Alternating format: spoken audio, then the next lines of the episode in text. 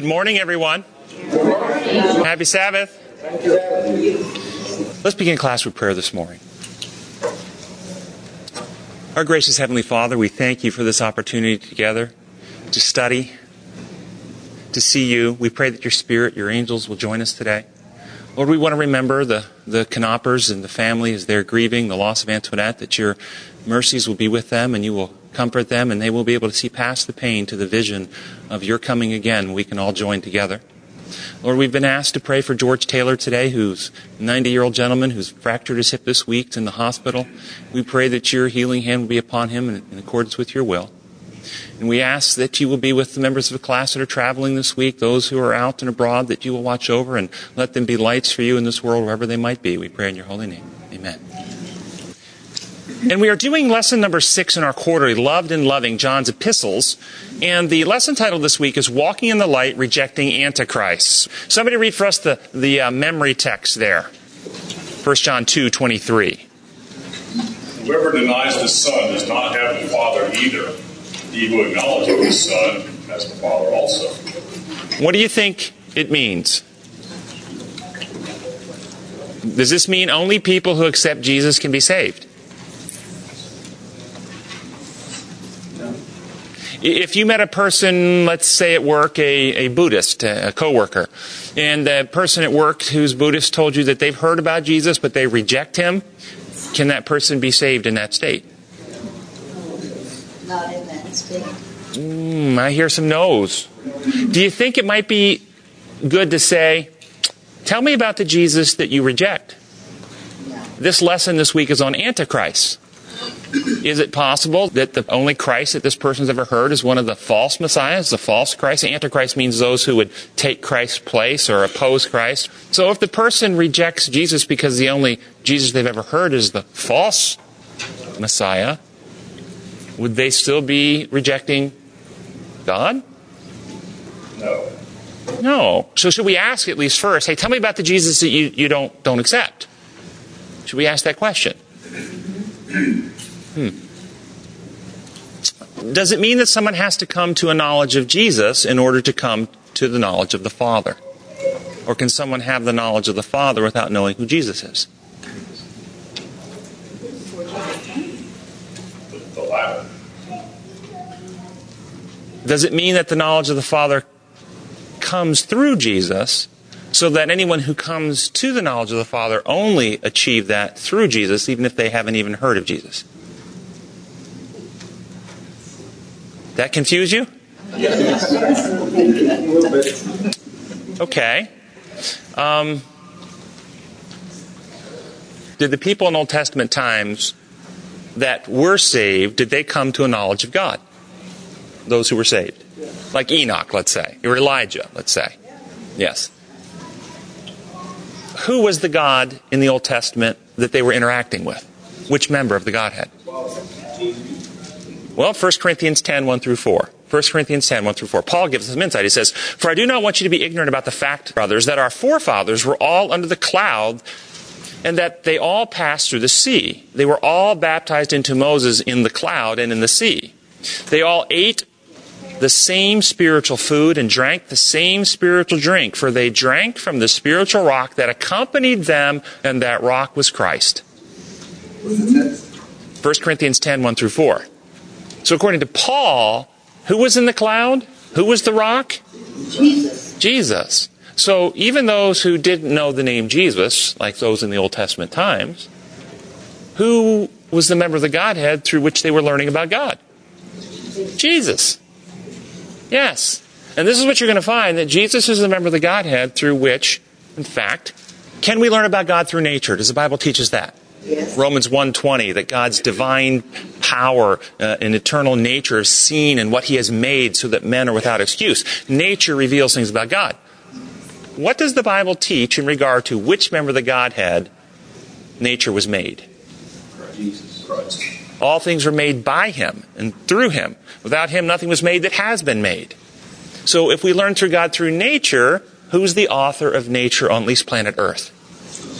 Jesus. So we're still learning about God through Jesus. So do you think Paul, uh, John is saying here that you have to come to an actual knowledge of Jesus Christ, or that when you come to a knowledge of God, it's always through Jesus, whether you know it or not?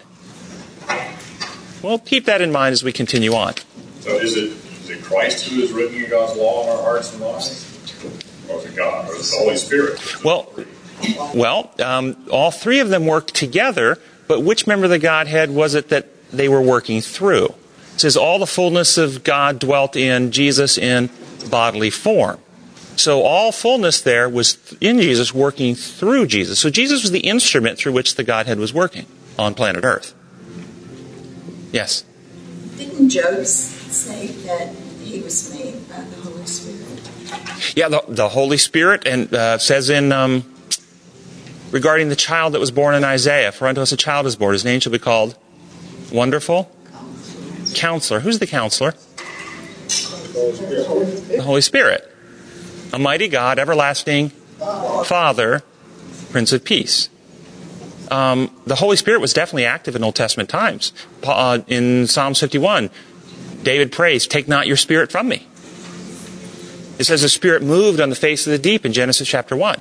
So all three of them are always involved, but the Scripture says that it was through Christ that was the instrument through which the Godhead acted to bring creation about on, planet Earth, according to the New Testament. You all familiar with those texts? Yes? No? Yeah.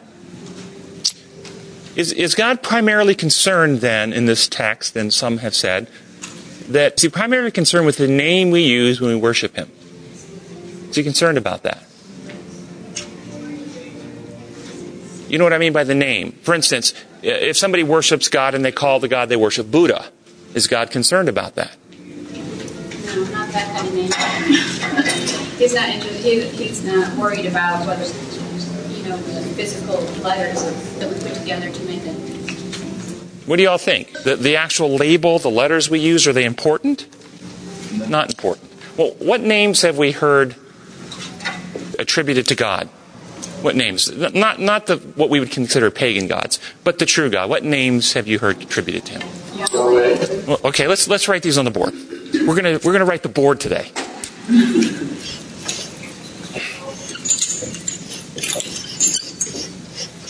Yahweh. It's pronounced Yo- Yova. Yova. That's how it's pronounced. Um, in Latin, it's IWHW. The German translated that to JHWH, which we get Jehovah. Jehovah. That's right. It's pronounced Yova. Appears 6,800 times in the Bible. Typically translated in your Bibles, if you read the Bible, to translate as Lord. All capitals, usually. All capitals in, in King James. Any other names you can think besides this? Elohim, Elohim. Okay. Elohim. Alrighty. El Shaddai. El Shaddai. Okay. There we go. El Shaddai. Others. I am, Okay. I am, which is Aha, Asher, Aha. That's what that is. We'll, we'll put that up here. Which is translated I am that I am. Just El. Hashem. Have you heard of Hashem? Hashem, the Hebrew people or Jewish people will use this means the name because they don't want to say any of these, so they will say Hashem. And it's just the name. Um, oh, and Yah. And down at the bottom, El Elyon. Now, Elyon means supreme, supreme court, most high. When you see translated most high, God most high, it'd be El Elyon, uh, God most high. Would you think that these names would have any special reverence compared to other names we might use? See some heads nodding. I mean, would these names be better to use than, say, Buddha? Baal? Oh, what about Adonai? Have you heard of Adonai? Yes. Okay, let's put Adonai up here. Adonai. And Adonai, by the way, translates as Lord, and it's substituted for Yahweh. The Jewish people read the scriptures and they come Yahweh, they'll say Adonai. Let's see here. Adonai. What about Allah? Allah. What about Allah? There's another one. Would you like these names better than those names? Zeus, Thor, Ra. Yes. we ascribe certain characteristics to those names that we do not ascribe to these names. Do you think God would prefer to be called one of these names rather than praying to Neptune? Yeah. You think so? Well, Adonai actually is where we get the name Adonis. Anybody heard of Adonis? It's the Greek god, Adonis. It was also used, Adonai, in the time of the Hebrew people in the Old Testament. It was used by the Phoenicians for their god Tammuz. So Tammuz was also called Adonai. But our God was called Adonai. Does that trouble you? Tammuz, the god of the Phoenicians, Adonai.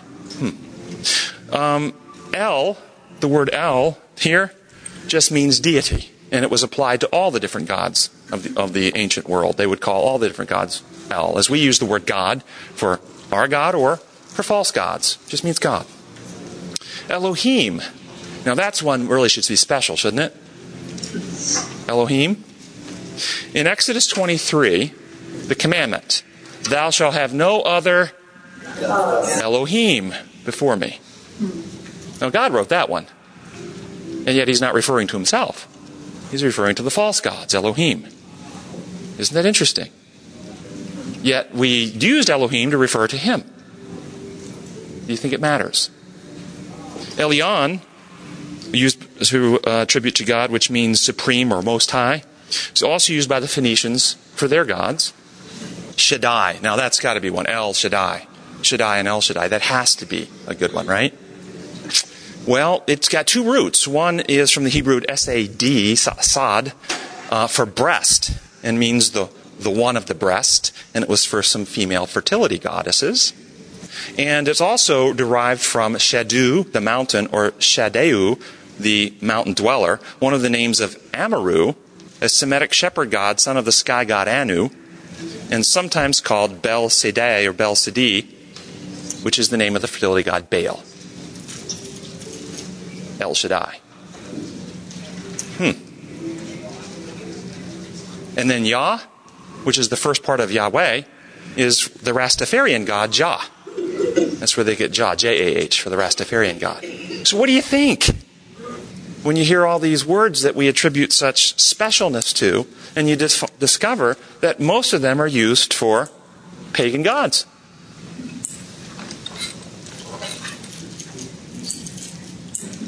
Boy, there's a lot of silence all of a sudden. Yes. What you're thinking of when you use that name? What, like you said, what are you ascribing to that person, that God? The question we should be asking does God get offended or disturbed by the label or name we use when we pray to Him?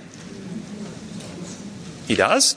I spent a couple months in Italy for educational purposes, and when I was there, they could not pronounce my name. So they gave me a different name. Now, I was not offended, but I liked my name better. And, and are you suggesting that we should look at you to model how God prefers things? I mean, I'm just, you know, thinking I, I would probably feel the same way you do, but I remember that I'm infected with selfishness, and God's not. So I wonder if my motive would be the same as His.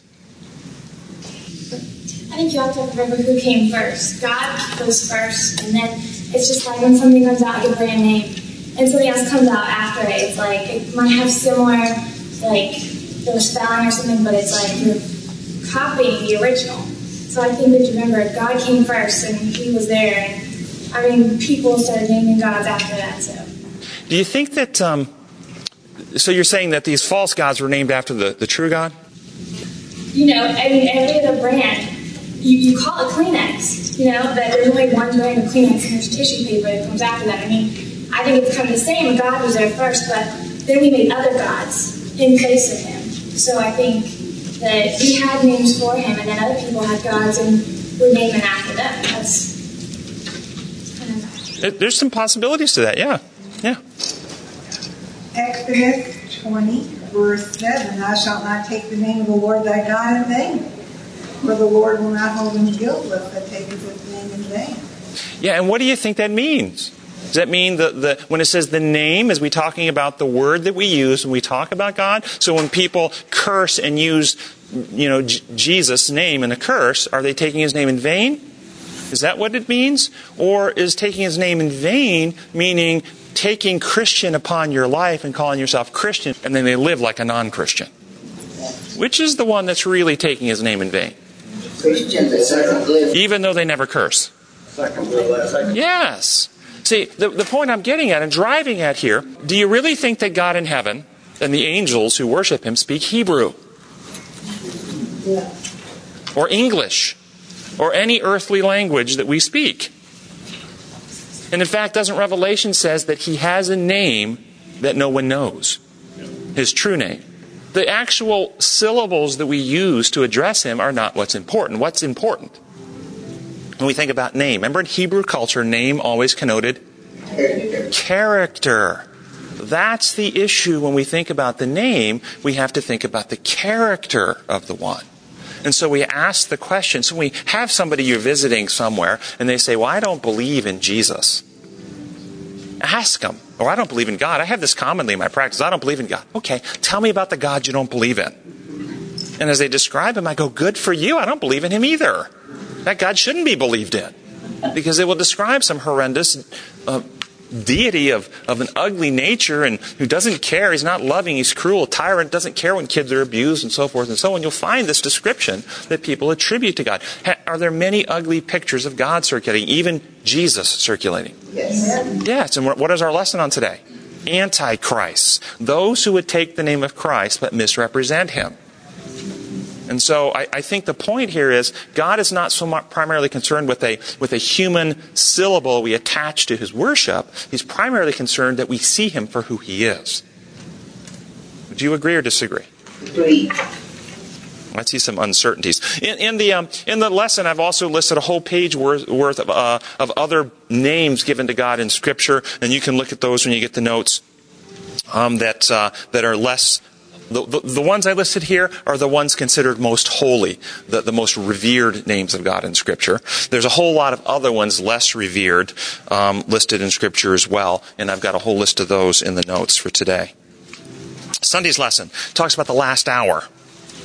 What do you think John meant when he used this language, the last hour? What does the last hour mean? The end of time. And that was 2,000 years ago.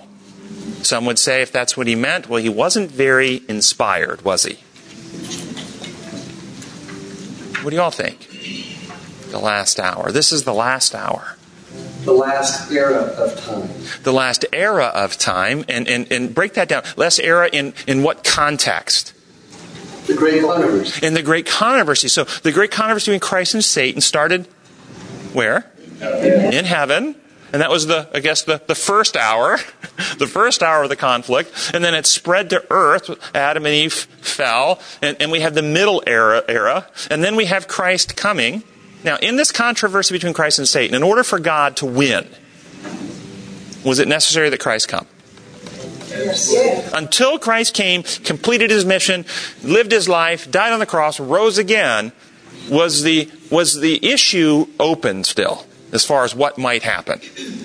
Yes. Once Christ finished his mission, though, was what was necessary to bring an end to sin done. So we've moved past that now. We're in the we're in the final phase, the mopping up phase, the application phase of all that Christ has done. This is the last part. The last thing to be done before it's all done is applying what Christ has achieved in the lives of people on earth. That's the last hour, the last step, the last point. That's what I think Paul, uh, John is saying here. What do you think? Somebody read the last paragraph, beginning what's important to notice. What's important to notice, however, is that John does not set a date, nor does he describe a precise chronology of detailed events that must take place before the Lord would come. That's not his point. His point instead has to do most likely with the need to be diligent and careful because false teachers are out there just as Jesus himself had warned about. And what do you think about the emphasis here that John didn't date set and put and draw up a chronological calendar of events and and a, a diagram that runs across the whole length of the of the stage up here with all the little events happening through time? Um, what do you think about that? Do you think that that John missed it, or was John on the money here? Do you like those little graphs, charts, and date setting and things? We, we kind of grew up on those, didn't we? Yeah. See a lot of heads, yes, don't take my charts from me.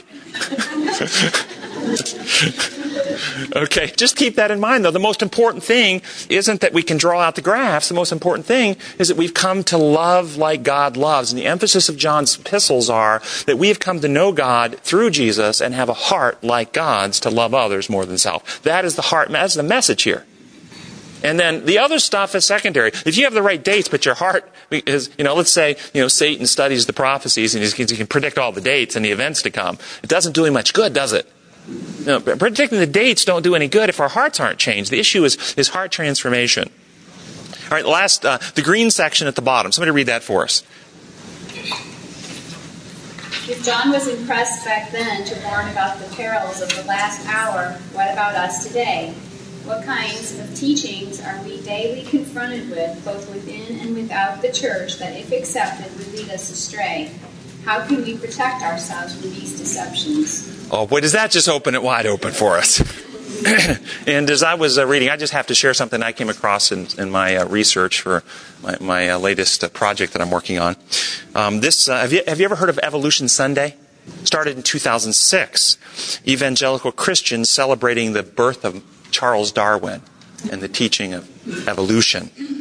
It's, uh, it's an annual event now that happens near the closest weekend to Charles Darwin's birthday each year. And this year, in 2009, there were over 700 churches in America participating in Evolution Sunday.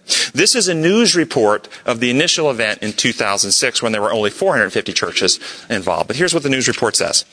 Nearly 450 Christian churches in the United States yesterday celebrated the 197th birthday of Charles Darwin.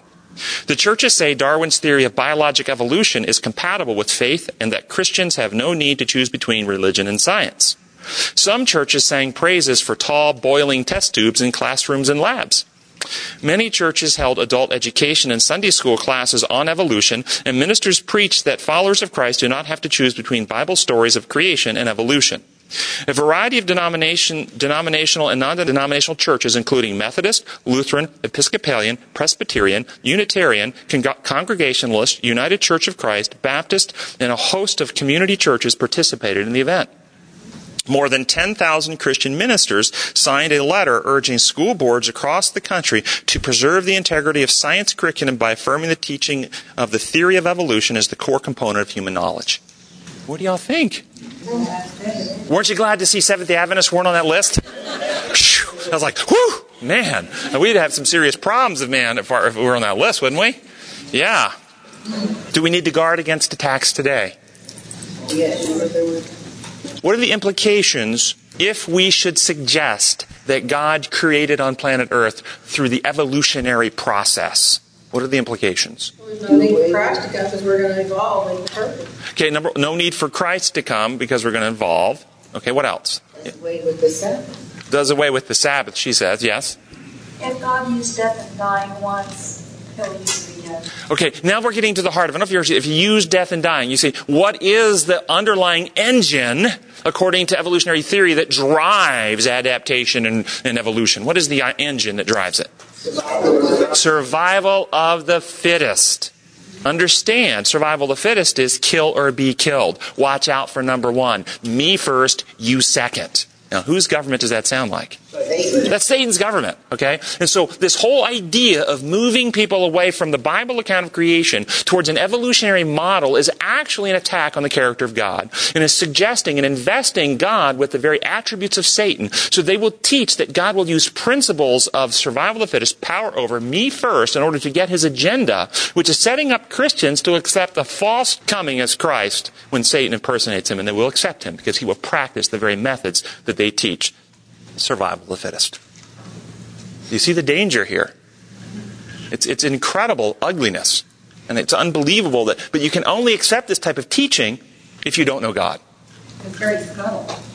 Very subtle. Yeah, well, it's very subtle, yeah, because it, it almost seems almost rational. And let's be clear, we're not talking about adaptation here. God created His creatures to adapt. Adaptation is that we have the ability to develop, to change, to transform due to the experiences we go through in life. That's adaptation. That is not, however, one species developing over time into another species. This adaptation occurs within species, and, and we certainly have the ability to do that, and it's evidence of God's creative power. Yes?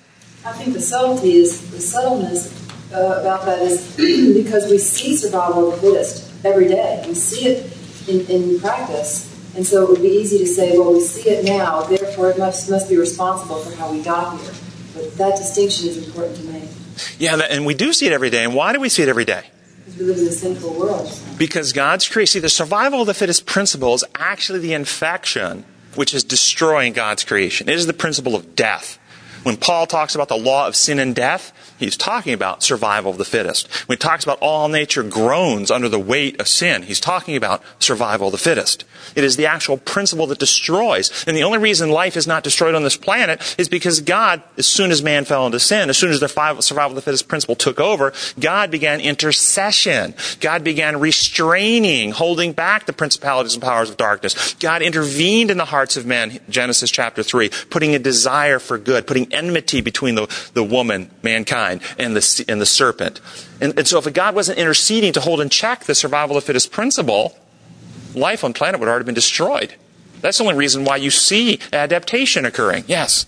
I think it's it's in 25 words or less, as you would say, it was so stark that as soon as the survival of the fittest took over, God implemented his plan that said, no, you understand that you'll survive at all costs, whether it means killing something else, taking over something else, you'll survive at all costs. My plan is in stark contrast to that. You will survive at all costs to me. Yeah, and if you think about the principle here, what Christ taught, take that, take some Bible text. Those who seek to save their life will. Those who lose their life for my sake will find it or save it. I mean, uh, God's principle is just the opposite of the survival of the fittest. Greater love is no man that he give his life for a friend. This is how we know what love is, that Christ gave his life for us, and we ought to give our lives for our brothers. You see, the survival of the fittest principle, which says, hey, I have a right to protect myself and kill you to make sure that I have food for myself and my kids. That's Satan's principle It brings only death. But the, and, and you look in the Old Testament, remember the famine, Elijah? And he goes to visit, was it the Shunammite woman? How much food did she have? Enough for one meal for her son. What did she do with it? She gave it. And in giving, what happened? She received. What would the natural human instinct be? Mothers, you have a child, you have enough for one meal. You're going to give it to the stranger, you're going to protect it and give it to your kid. Oh, see, that's well, that's really easier when we're looking at in the Bible to read it than we bring it home, isn't it? This inherent desire to protect self and promote self is deeply rooted, and it destroys. This is what Christ wants to overcome in us. He wants to write the law of love in our hearts. We love others more than self. Yes. What do you say to the, the comment that it served the purposes of the community? Uh, there was a loving, there was a fitness that was provided by caring for others, which provided for survival of that community so that um, survival of the fittest does not necessarily mean me first, you second. It could be me as in the community. Yeah, and ultimately, what happens with those communities? What do those communities end up doing when they meet another community? When that community that's sacrificing for itself, let's say, to help each other, meets another community that's sacrificing for itself to help each other over a water hole in the desert, what happens? They go to war and they kill each other. So perhaps the more evolved community would be one that recognized the universality of man. Yeah, and do we have a community like that on earth? Well, Christian. Evolved or regenerated? Regenerated. It's different. You see, we have a base instinct, and if you want to feel that instinct, ask how you would respond if somebody's holding your head underwater and you have a knife in your hand. As the seconds go by and the pressure builds, what are you going to do? Survive. But how about if the person holding your head underwater is your child? Hmm. Still survive. Maybe. Maybe you don't. But the love for the child suddenly puts another aspect in there, doesn't it?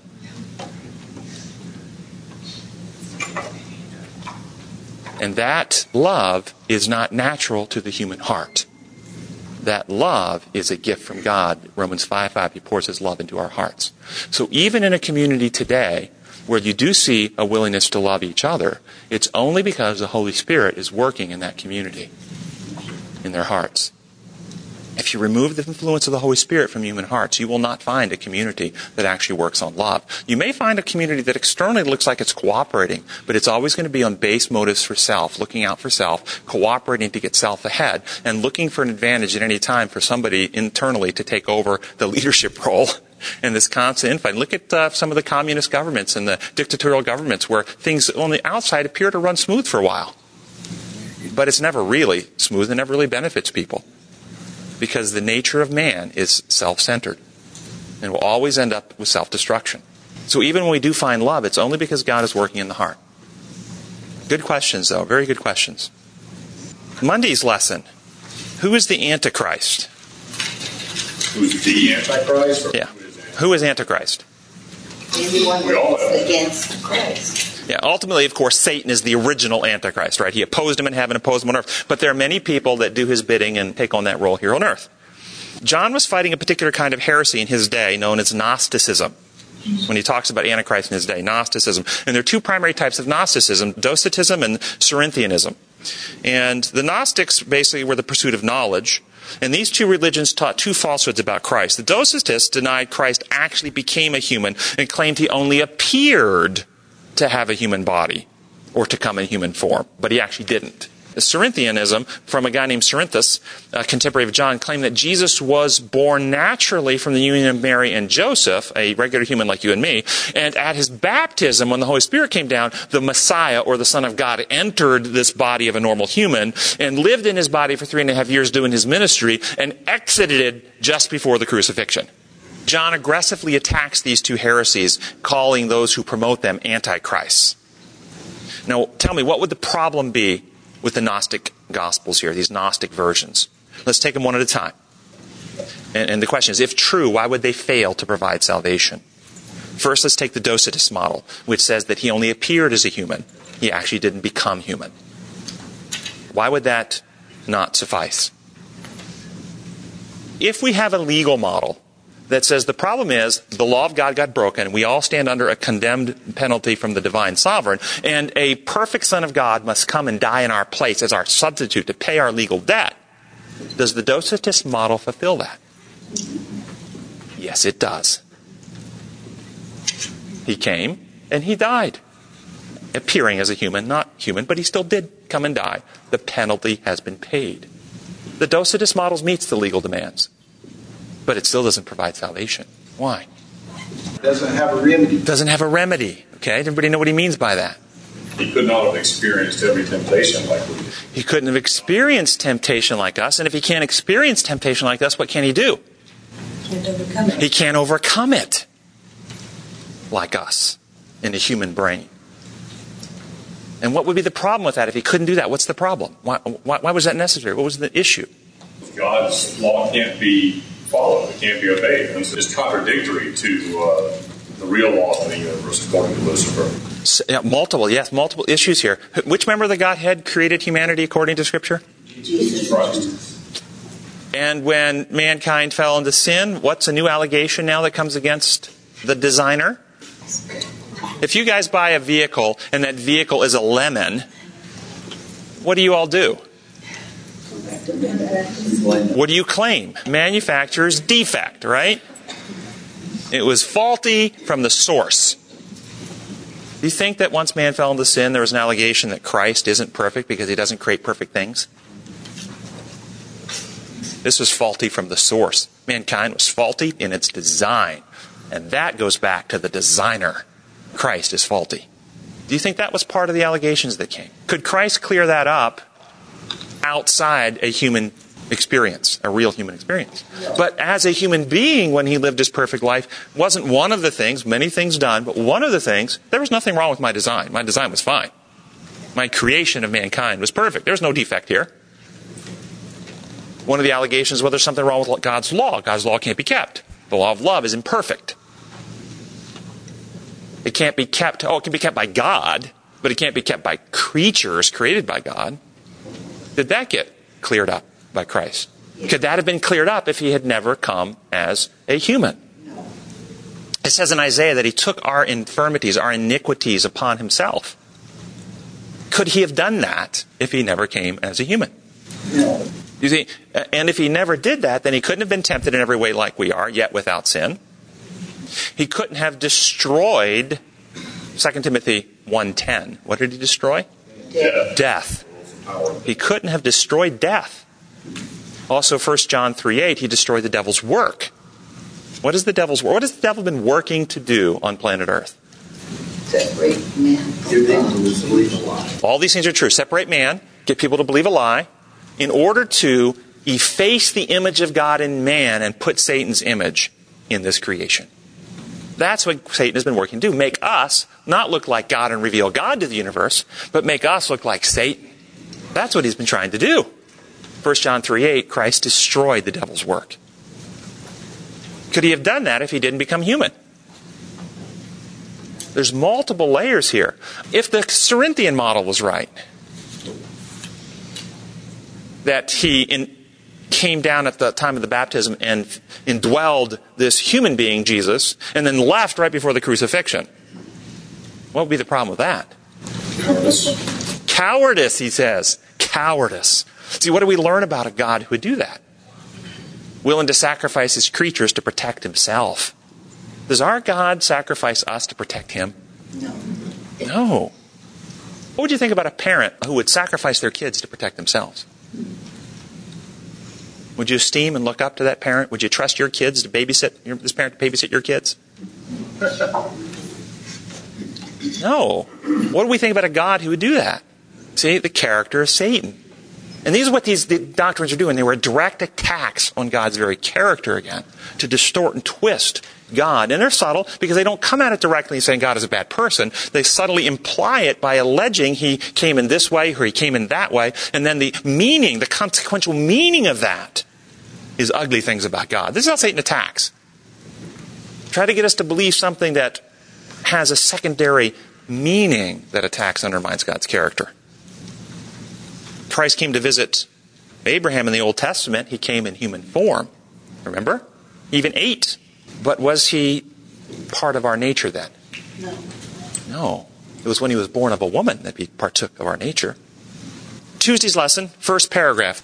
In 1 John 4, 1 through 6, John picks up again the theme that he was dealing with in 1 John 2, 18 through 27. The erroneous teaching was being promulgated among them. How interesting that so soon among the church, the enemy was working, seeking to divide the believers through the introduction of false teaching. Even today, do we as Adventists not struggle with the same thing, false teachings that divide us? Oh man. Now that door just got swung a little wider, didn't it? Can you all think of any? I, I got a list. You want you want to throw out your list? What false teachings are circulating in the Adventist church that are dividing us? God punishes the wicked. God punishes the wicked. What else? The fear gospel. The fear gospel. I'll give you a list. How about that? And, and you pick the ones, after I give you this list, you pick the ones you want to explore further. God executed his son on the cross. Jesus died to pay our legal debt. God requires appeasement or propitiation. Atonement is Jesus shedding his blood to take away the wrath of God. Jesus is in heaven pleading to his Father to be merciful. God's judgment determines our destiny. God will inflict punishment upon the unrepentant.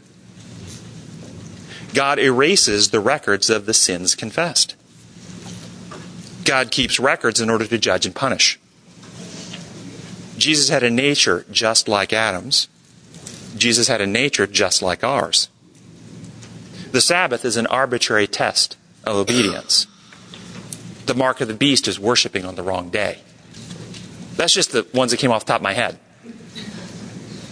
Which one of those do you want to talk about? Yeah. Jesus erases the sins, confess sins. Can we talk about that? Yes. You guys know my thoughts, so let me hear your thoughts. Bible text? Yes. Tim, I think you're also going to have to address that he keeps the sins for the point of judging us, because I think those go into You mean the records of sins to punish and judge? Yes. See, because if that's what he's doing, then we definitely want them erased so there won't be any record in order to punish us by, right? What's it say in, in 1 Corinthians chapter 13? That love keeps no record of wrongs. Now, God is love. So could we say if God is love and love keeps no record of wrongs, could we say that God keeps no record of wrongs? Absolutely. We could say that, couldn't we? That wouldn't be an abuse, would it? Unless we say God isn't love, or if we say that love doesn't do those things. Hmm. But yet, the Bible teaches there are records, doesn't it? So then, how do we reconcile the idea that there's records in heaven, but God or love keeps no record of wrongs? It goes directly to the model that you look at this whole thing through. And I'm going to tell you, we have been, it says in Isaiah chapter 60, darkness covers the earth, gross darkness the people. Darkness about what?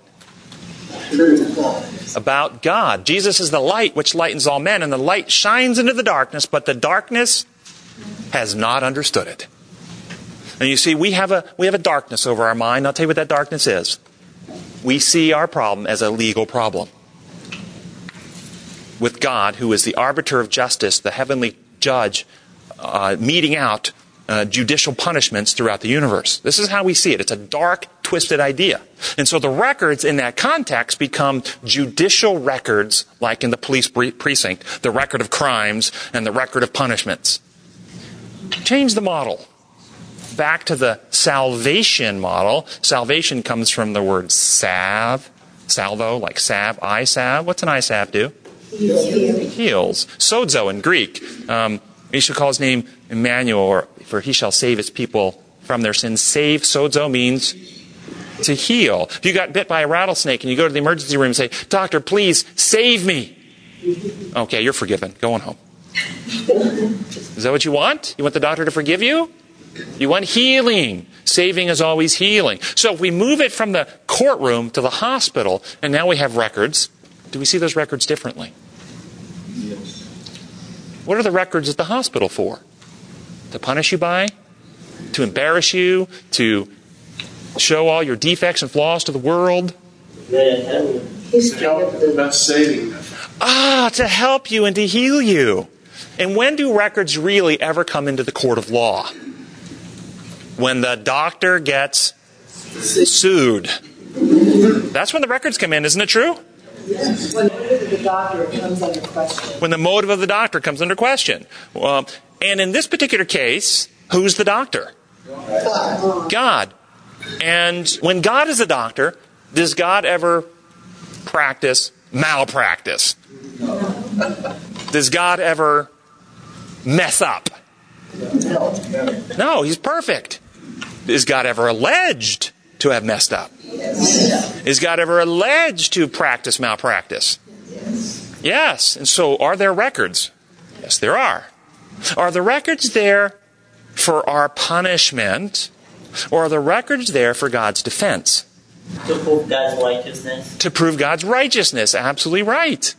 Absolutely right. So, but there are some texts we need to take into account. There's one in Isaiah, there's one in Hebrews, I believe. Yes. Isaiah and Hebrews, where it talks about when you confess your sins, he is faithful to forgive your sins and, and remember them no more. Or throw them as far as the east is from the west and as deep as the sea and, and remember them no more. And uh, these types of texts are often used to talk about erasing, erasing of the records.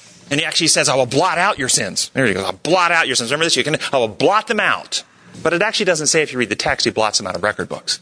It doesn't say that. From. Yes, there you go. Where is God working to blot out sin? From books in heaven or hearts, minds, and characters of his people? Where does he want to blot it out of? Hearts, minds, and character. Isn't it he wants to blot it out of our hearts?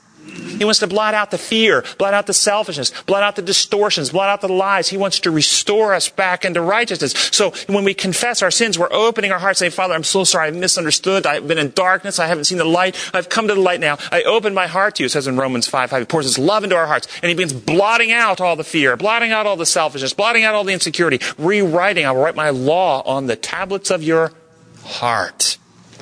We're renewed. We're recreated. So yes, there's a blotting out, but it doesn't blot out the record books. So, um, one of the examples I'd like to give you imagine your child has uh, a cancer, metastatic cancer all over the child's body, and the doctors have said terminal, nothing we can do. You hear of a doctor out west that everybody that goes to this doctor leaves with a clean bill of health. Everybody, 100%. You, you, you call to see if it's possible to get in, and sure enough, you get an appointment. You're so excited. You, you fly out. You bring with, with you the medical records showing all the disease, the biopsies, the MRIs, the scans, the, uh, all the lab work, uh, showing all the infection, how bad it spread, this, this cancer. And the doctor, you hand him the record, he takes it from you. And after he takes it from you, he opens it and he begins removing all the record of disease, sticking in blank white sheets of paper, and he says, Here, no more record of disease. You all go on home. Are you happy? He's blotted out the record, hasn't he? But he hasn't fixed the problem. He hasn't fixed the problem. This is one of the distortions that Satan gets people to buy into. That Jesus is in heaven blotting out record books. No. But how about you give the record to the doctor and he looks at all the diagnosis and the, and the extent of the, of the cancer and he goes over to your child and he intervenes in the child and puts the cancer into remission. remission. Without the shedding of blood, there is no remission of sin. See, you want the cancer cells to remit back to their precancerous healthy state. Without Christ's death, we could not remit back to our perfect sinless state that God created mankind and Adam to be. And so the records show our sickness, show how far the, the disease is spread into our character and our minds. And then those who come to Christ open the heart, and the records show that the Holy Spirit comes in and begins to recreate and rewrite and renew and regenerate. And the records show the healing method, and the records show now, like King David, he has a new heart and a right spirit. He's been healed in the inner man. The records don't get erased. The records are going to stand for all eternity, showing the goodness of God, the sickness of mankind, His healing interventions in hearts and minds, and that those that are lost are only lost because you will find over and over and over again God's agencies offered remedy, offered remedy, offered remedy, offered remedy, and they kept rejecting it, rejecting it, rejecting it, rejecting it, and they're lost not because God didn't provide a healing solution, but they wouldn't take the healing solution. Is that not right? When I was young, my mother used to tell me that if I didn't confess my sins, it would be written in the sky for everyone to see.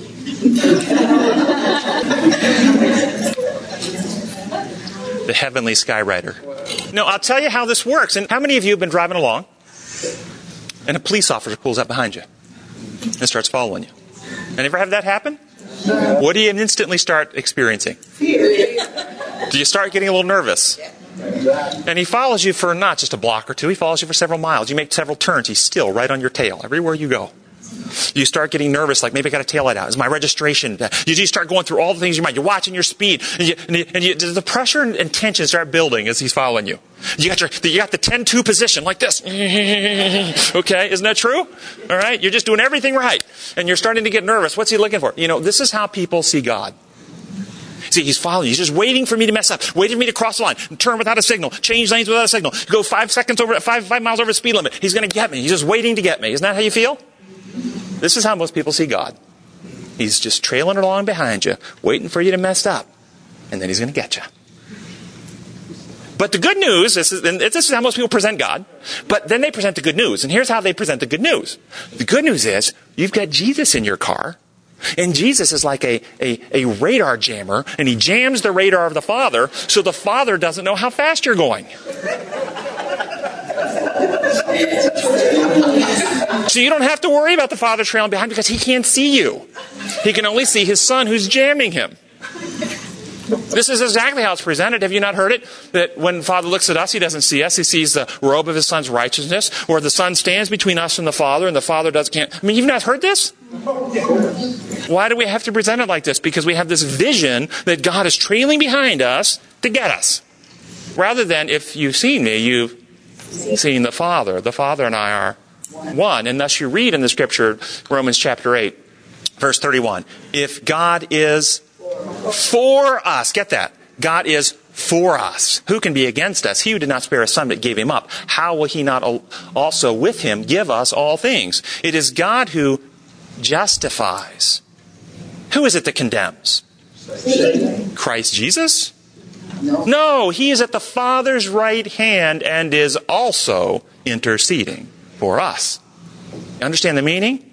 and is also. Also means, what, what does also mean? Along with. Along with, in addition to. In addition to who? Notice, God is interceding for us, and the Son is also interceding for us. So when you see the Father and the Son and the Spirit trailing behind you, what do you, how should you read that? They're cheering. Cheering? Escort. Escort? They're the, they're the Secret Service escort of the President, okay? Traveling with you everywhere to keep you safe. Along with the heavenly physician, so that if you should fall and stumble, they're there to pick you up instantly and begin providing healing remedy to restore you to health. You should feel secure when you look in the rearview mirror and see the Father trailing along behind you. Father and Son are chemo and radiation for our cancer. Yes, Father and Son are the chemo and radiation, the treatment for our cancer. Yes, they are the treatment. Christ is our remedy. That's exactly right. He's our treatment for the cancer of sin. You got it right.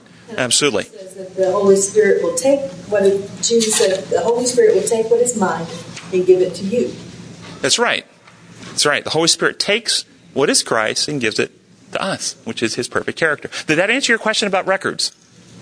And for clarity purposes, I have to say this. I've learned if I don't say this that I get all types of emails from around the world and around the country. So I have to say this after all that list I just gave. We could not be saved without the death of Christ. It just wasn't for the reasons typically given.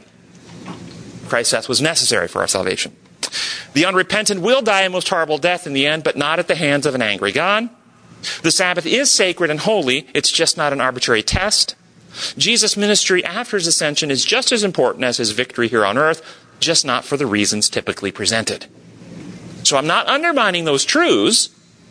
I'm changing the reasons we give because just like the Gnostic people gave, or how they subtly twisted Christ, yeah, he came, they say he came, but they changed how he came, changed everything. These things are true, but the reasons we attach changes everything. And the reasons often given actually make God out to be like Satan would have you see him. Any other of those anybody wanted to go over? Mark Of the beast. The mark of the beast? My statement was the mark of the beast is worshiping on the wrong day. Anybody want to offer a maybe a, a more clarifying statement of what the mark of the beast is? Worshipping the wrong God. Worshipping the wrong God, which is manifested particularly anybody want to break it down?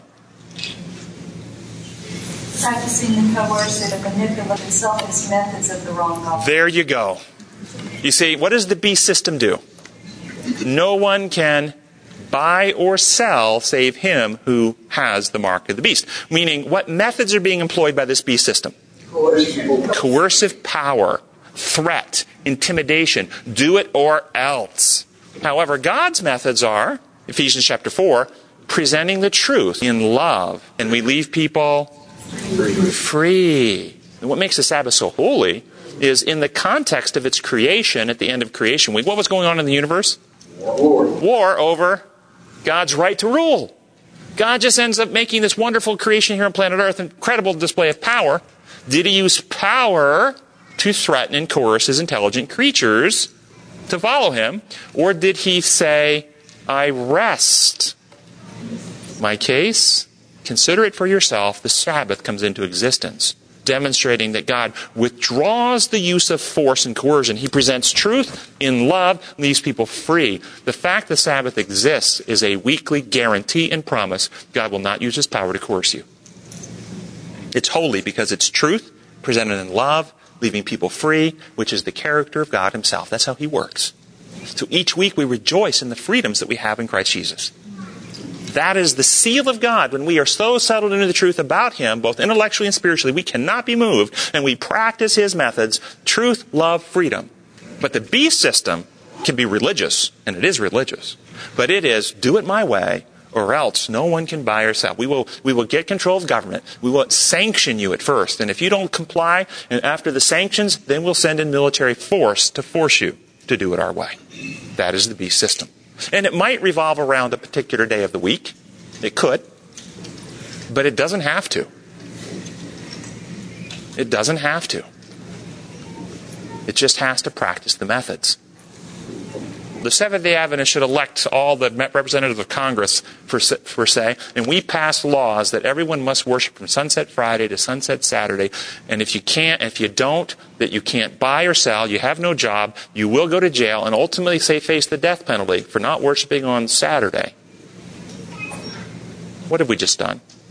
The mark of the beast. Remember, those who put Christ on the cross wanted him down by sunset so they could go home and keep the Sabbath of the God that they just killed. It is more than which day of the week it is. It is what the day of the week symbolizes and the meanings attached, which are God's character of truth, love, and freedom that is to be written on our hearts that we live those same principles. And then we appreciate the day that symbolizes all those things and, were, and was created. And by the way, is itself evidence. Understand, there wouldn't be a weekly Sabbath if God was like Satan says he is. The fact that there's a weekly Sabbath proves Satan's a liar. Do you understand that? Does everybody get their mind around that? Think it through. If God was like Satan says, would he have given a weekly Sabbath? Or would he have just forced people in line? The fact that there is a weekly Sabbath, its very existence, proves Satan is a liar. That's why he hates it. He doesn't want people to see it or appreciate it because it exposes him as a liar and fraud. Our gracious Heavenly Father, we thank you so much that you are exactly as Jesus revealed him to be. And it is true, Father, in so many ways our minds have been darkened. But you have shown the light, and we pray that the, that the veil that has covered our minds from seeing you clearly will be removed, that we can see the true nature of your kingdom, that your kingdom of love will come on earth, and your will be done on earth as it is in heaven. We pray in your holy name. Amen.